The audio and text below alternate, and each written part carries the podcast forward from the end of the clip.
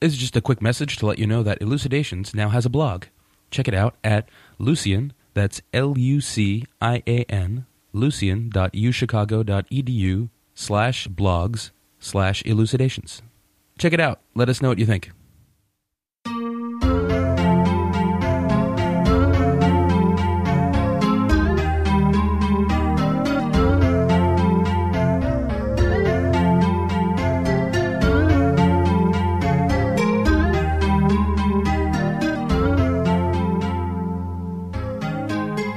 Welcome to Elucidations, a philosophy podcast recorded at the University of Chicago.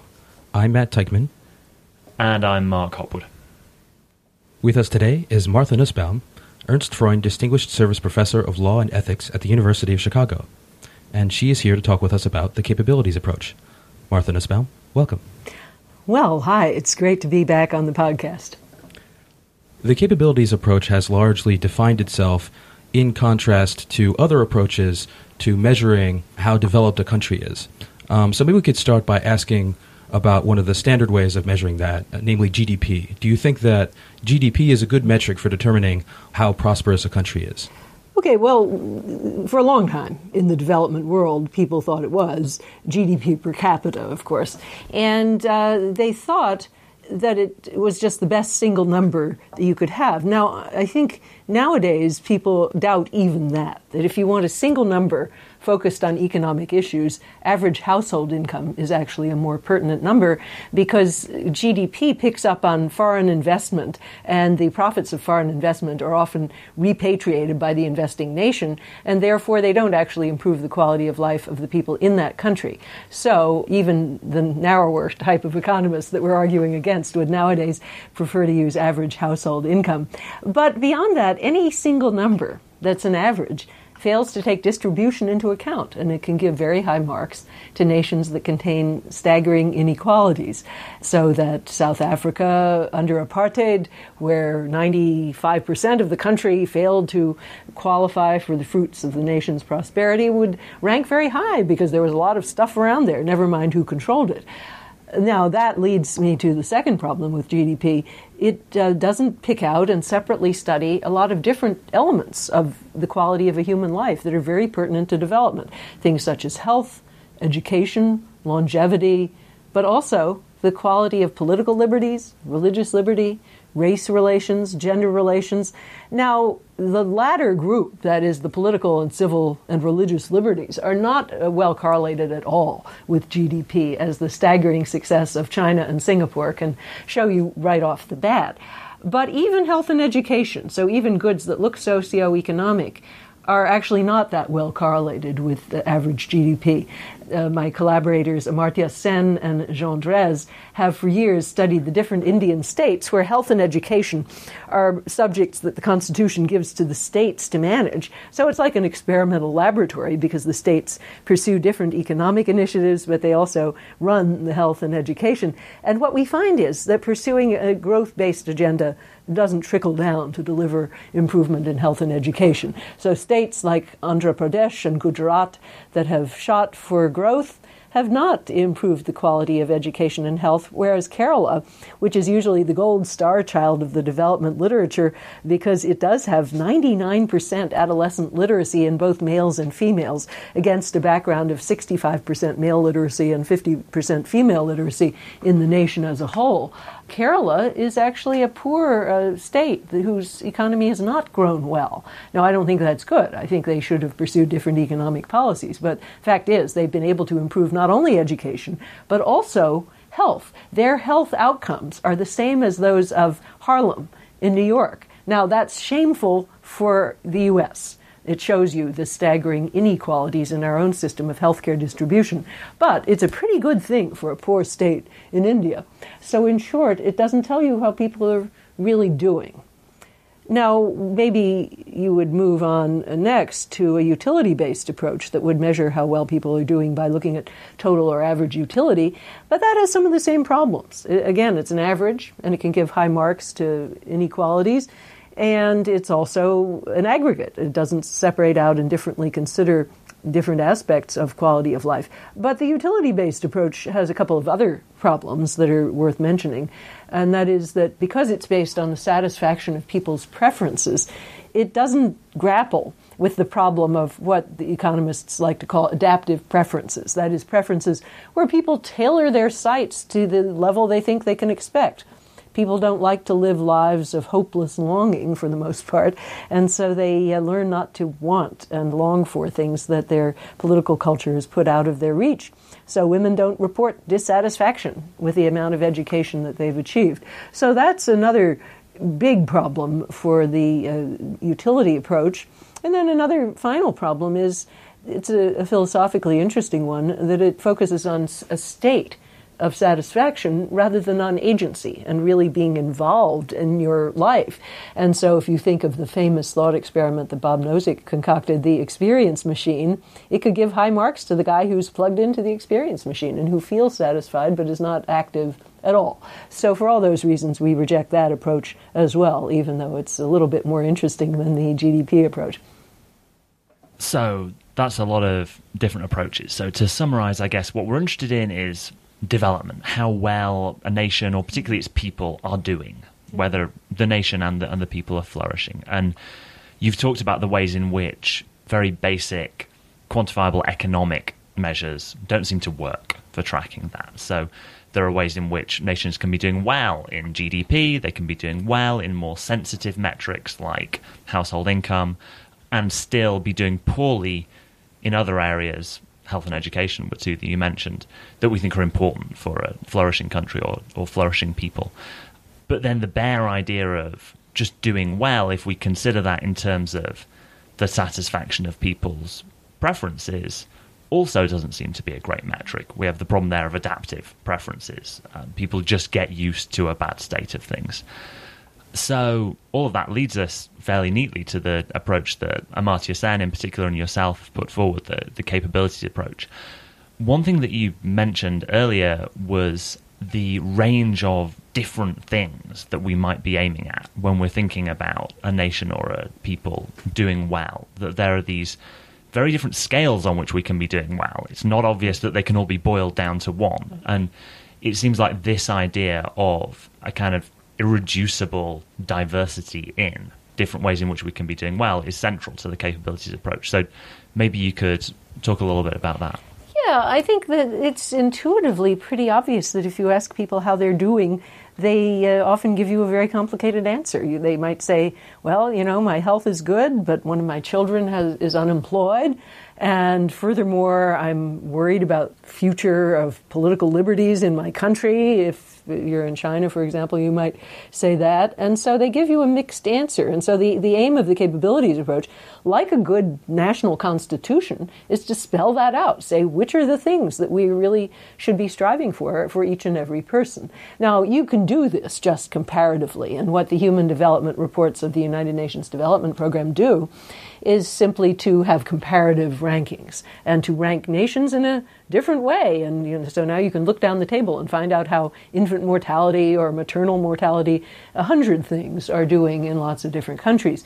What I've done is to go one step further and ask which are the central ones in terms of basic social justice, which are the ones that up to some threshold level have to be guaranteed to each and every nation if you're to lay claim to even a minimal level of decency and basic justice.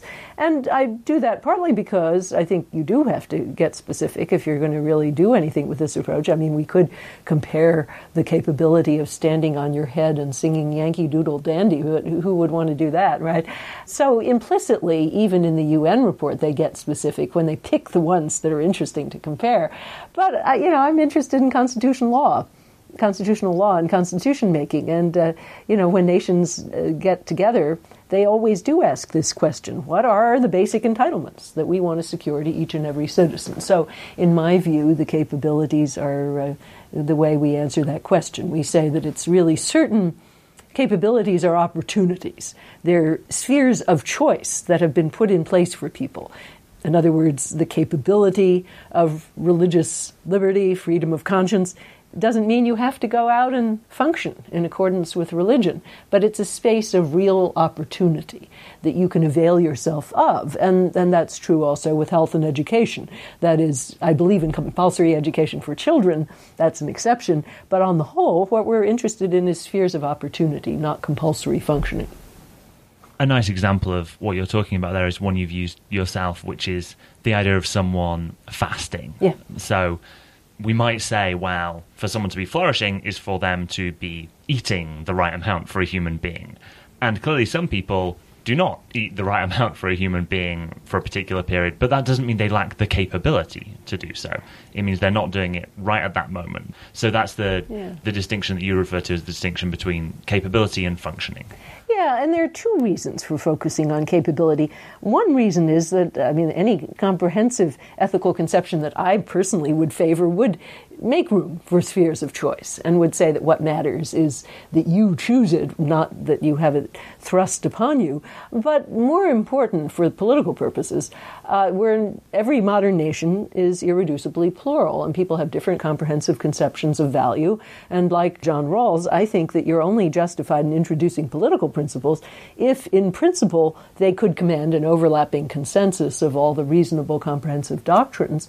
But that means that you have to try to figure out what people could possibly agree on. And I think it's clear that they couldn't agree on a list of functions that constitute human flourishing, but that everyone should have certain opportunities is a different story. Because take fasting. Now, some religions think that you shouldn't be well nourished for certain parts of your life. But of course, to have opportunities for nutrition, that they could sign on to. Some people, again, think that religion is really awful, and if you're a Marxist, you would think that.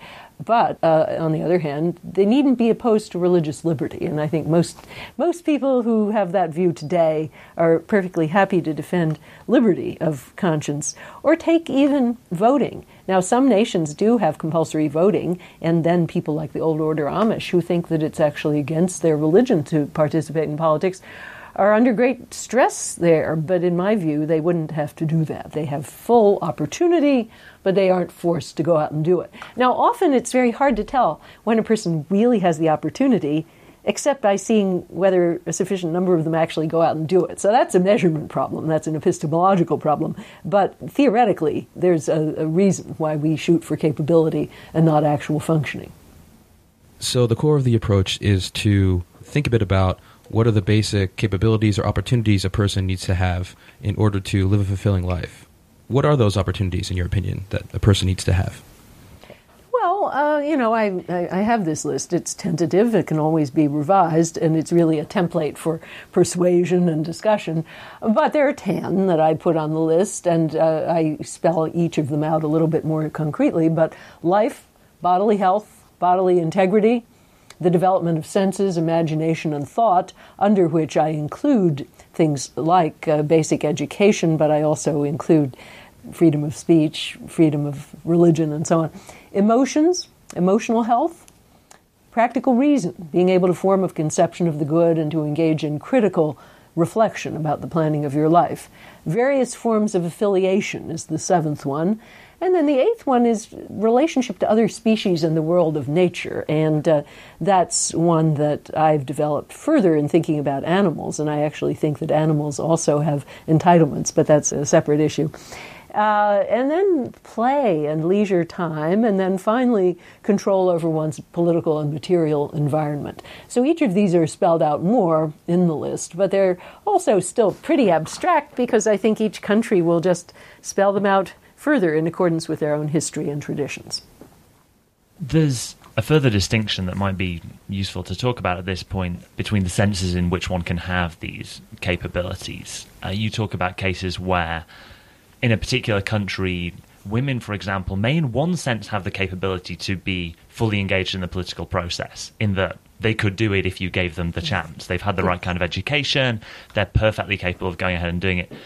But in another sense, they really don't have that capability because the institutions aren't set up for them to do so. There are structural obstacles to their doing that. So, that seems like a, an important distinction to make, and you make it in your work. Yeah, so this is the distinction between what I call internal cap- capabilities and combined capabilities. It's not a particularly lovely uh, set of terms because internal really aren't entirely internal. That is, that woman would not have the internal capability of being able to participate in her uh, political culture if she hadn't had an education a good home, and so on, things that do come from the outside. But it means having developed powers such that, under suitable circumstances, you could go out and choose that. So, education would be paradigmatic of something that gives you internal capabilities. But, as you say, you can have that and then just be put in a position where you can't use that. If you have a developed religious conception and your country doesn't allow you to have free exercise of religion,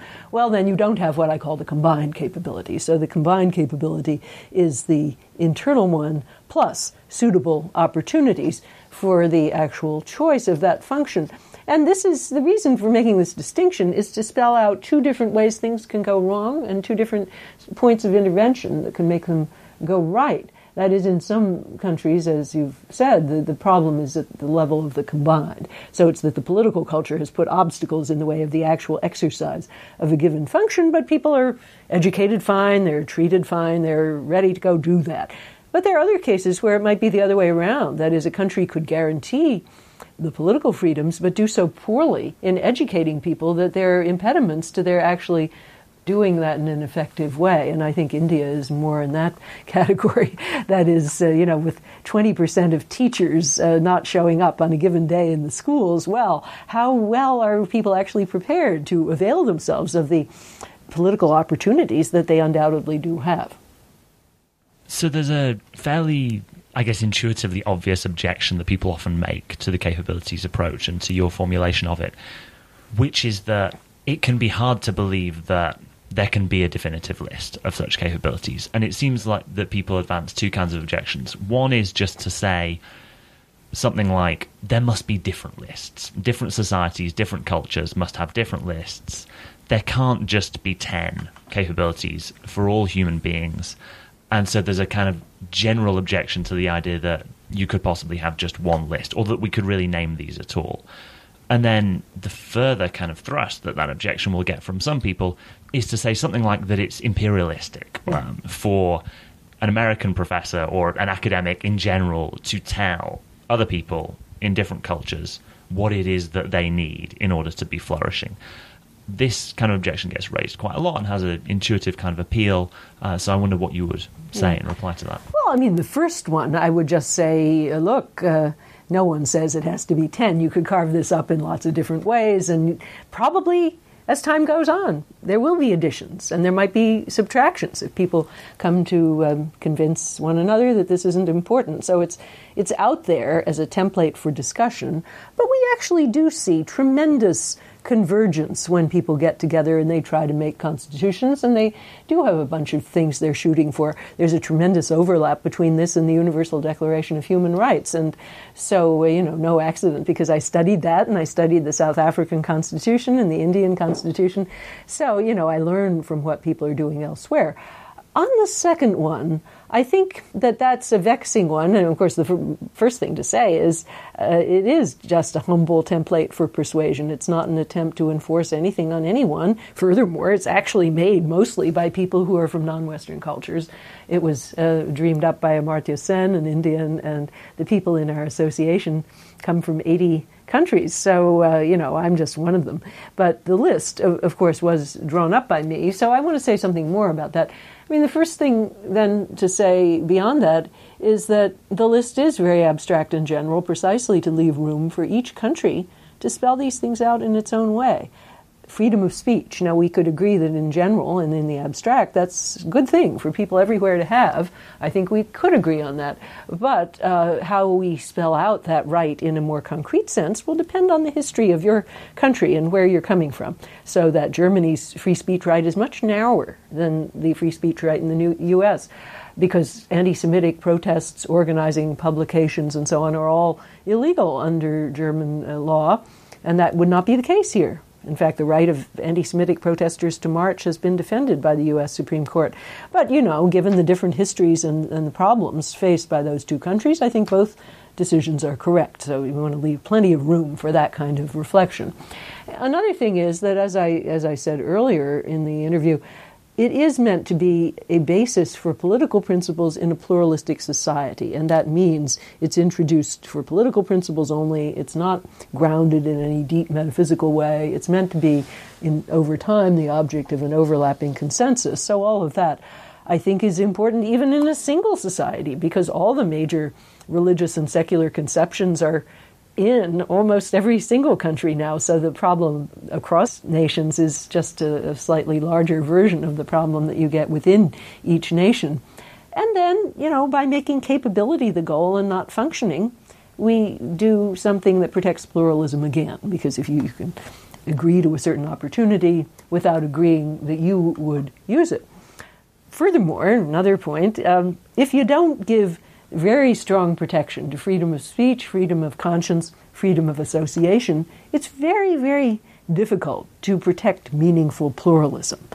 So that, in an ironic way, being universalistic is being pluralistic.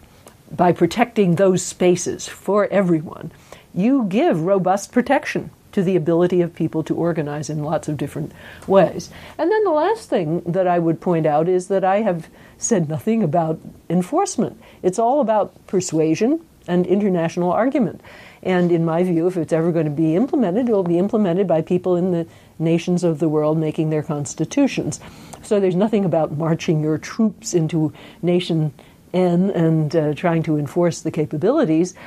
I actually think that humanitarian intervention is justified only in a very, very narrow range of circumstances of traditional genocide, crimes against humanity. So um, there's nothing. The imperialism charge, I think, is really fueled by the thought that if we're once persuaded that something's right, we'll try to enforce it against people who don't recognize it. And I just don't think that that follows at all that makes a lot of sense in, in response to the the charge of, of imperialism or the wrong kind of universalism. But to press the point a little bit further, one specific thing that someone might worry about is the idea of this theory being particularly individualistic. And one of the things that you emphasize about it yourself is that the capabilities approach is interested in individuals rather than, for hmm. example, averages or numbers or money. It's interested in individuals and their functioning. And it takes, in an important sense, the individual as central to the theory. But what if someone were to say, well, that's a very Western liberal democratic way of, of looking at it, and you might contrast it with the kind of approach to political life that said, well, in the ideal nation, people are going to have really different roles uh, you know, maybe the way that countries need to work is for one set of people to play one kind of role, one set of people to play another kind of role. That really our starting point should be some larger unit, the nation as a whole, or perhaps it should be the family, or perhaps it should be the village. But that making the individual the starting point is going to lead to perhaps some of the negative consequences of Western culture that theorists will often criticize. Well, I think it's very strange that someone would call this Western because where did the idea come from that has dominated all of our lives if we're women that the tax system is based on the household? That the family is thought of as a black box into whose distributions we don't inquire. All of these are Western values. And in fact, every time you fill out your tax return, you are buying into a non individualistic way of counting people. And leading theory of the family, until quite recently, was the theory of the family for which my colleague Gary Becker won the Nobel Prize, which just simply makes the assumption that the head of the household, of course, who will usually be male, is a beneficent altruist who will distribute everything inside the household adequately. So we don't need, we just need to look at the household then. We don't need to even ask what goes on inside it. Now, of course, if people are hungry, and that happens particularly in you know in con- poorer countries. Every day you have to think how much food you're going to get. You know who is getting the food because you feel the hunger. And so, in a way, it's a middle class luxury to be able to think of the family as a seamless unit. But if you're starving, you, you know it's your body that's not getting the food. And if you see your girl child wasting away because she's getting no protein, you know that that one has not gotten the same as the other one. So, actually, poor people that I've seen all over the world are extremely conscious of the individual as a distributional unit. And the problem was that because of these dominant Western theories of the family that were non individualistic, couldn't even get data on distributions within the household and what are girls getting, what are boys getting, and so on. So, I mean, then the whole idea that we should assign a monetary value to a woman's household work, that is an idea that was challenged in the first place by economists like Bina Agarwal from India and also by feminists in, in the US like Nancy Folbre. But no, I mean, I think individualism is, it comes natural to feminists because we see that by, by being counted as part of a group, you're losing out big time. And that is the way that the deaths and uh, malnutrition and so on of girl children are masked all over the world. So, you know, no, nothing in this approach is against love and care and affiliation. That's one of the most important things on the list. But it should be affiliations that people go for themselves, not things that are thrust upon them in ways that marginalize and devalue them. And unfortunately, most systems of group based rights do end up marginalizing and devaluing women, which is why I think one should be quite skeptical, even of the idea that religious groups should exercise political power and so on. So, what are the, some of the ways that this approach might actually be implemented in practice? What are some of the policies that you would like to recommend we adopt? Well, I think the first thing is to get information in a different way and to package rankings and comparisons in a different way. Then people will sit up and take notice, and that's already happened. The Human Development Reports in the UN have made nations quite aware that they're falling behind in ways they didn't realize, like the fact that the U.S. is usually around number 10 in the world because its health data are so poor compared to other countries, has made people worry about that and notice inequalities in health care in the nations. But then, I mean, it would suggest just the policies that a, a flourishing social democracy would normally adopt that is, to protect both the political and civil liberties of people and to promote their socio-economic rights and, and to understand that the two are linked together. So I think it does suggest particularly strong emphasis on education because, in many, many circumstances, that's a conduit into all the others. It's what Jonathan Wolff has called a fertile capability because it, it spreads out and it, it enhances others. Uh, I think you would also want to campaign quite a lot against domestic violence as something that, in Wolff's term, is a corrosive disadvantage because it undermines so many others. It makes women afraid to participate in politics, afraid to seek employment, and it just undercuts their physical health, their emotional health, and their longevity. So, you know, if you notice which ones are most blighting, you would probably shoot for those first, and that might be different in different contexts. If you have a nation that doesn't have such a high rate of domestic violence as ours, you might focus on something else. But in any case, you have all these 10 to shoot for, but then the question of where you intervene is a question of where intervention in your particular context makes most sense. And we've got this wonderful association with 800 members from 80 countries, and a lot of people are doing good work on this, so we'll see where that all comes out. Martha Nussbaum's book, Creating Capabilities, is available from Harvard University Press. Martha Nussbaum, thank you very much for joining us. Okay, thank you very much. If you have any questions about this episode, you can post them to our blog at Lucian, that's L U C I A N www.uchicago.edu slash blogs slash elucidations. On the blog, you can get background information on the topics we covered and join in the discussion.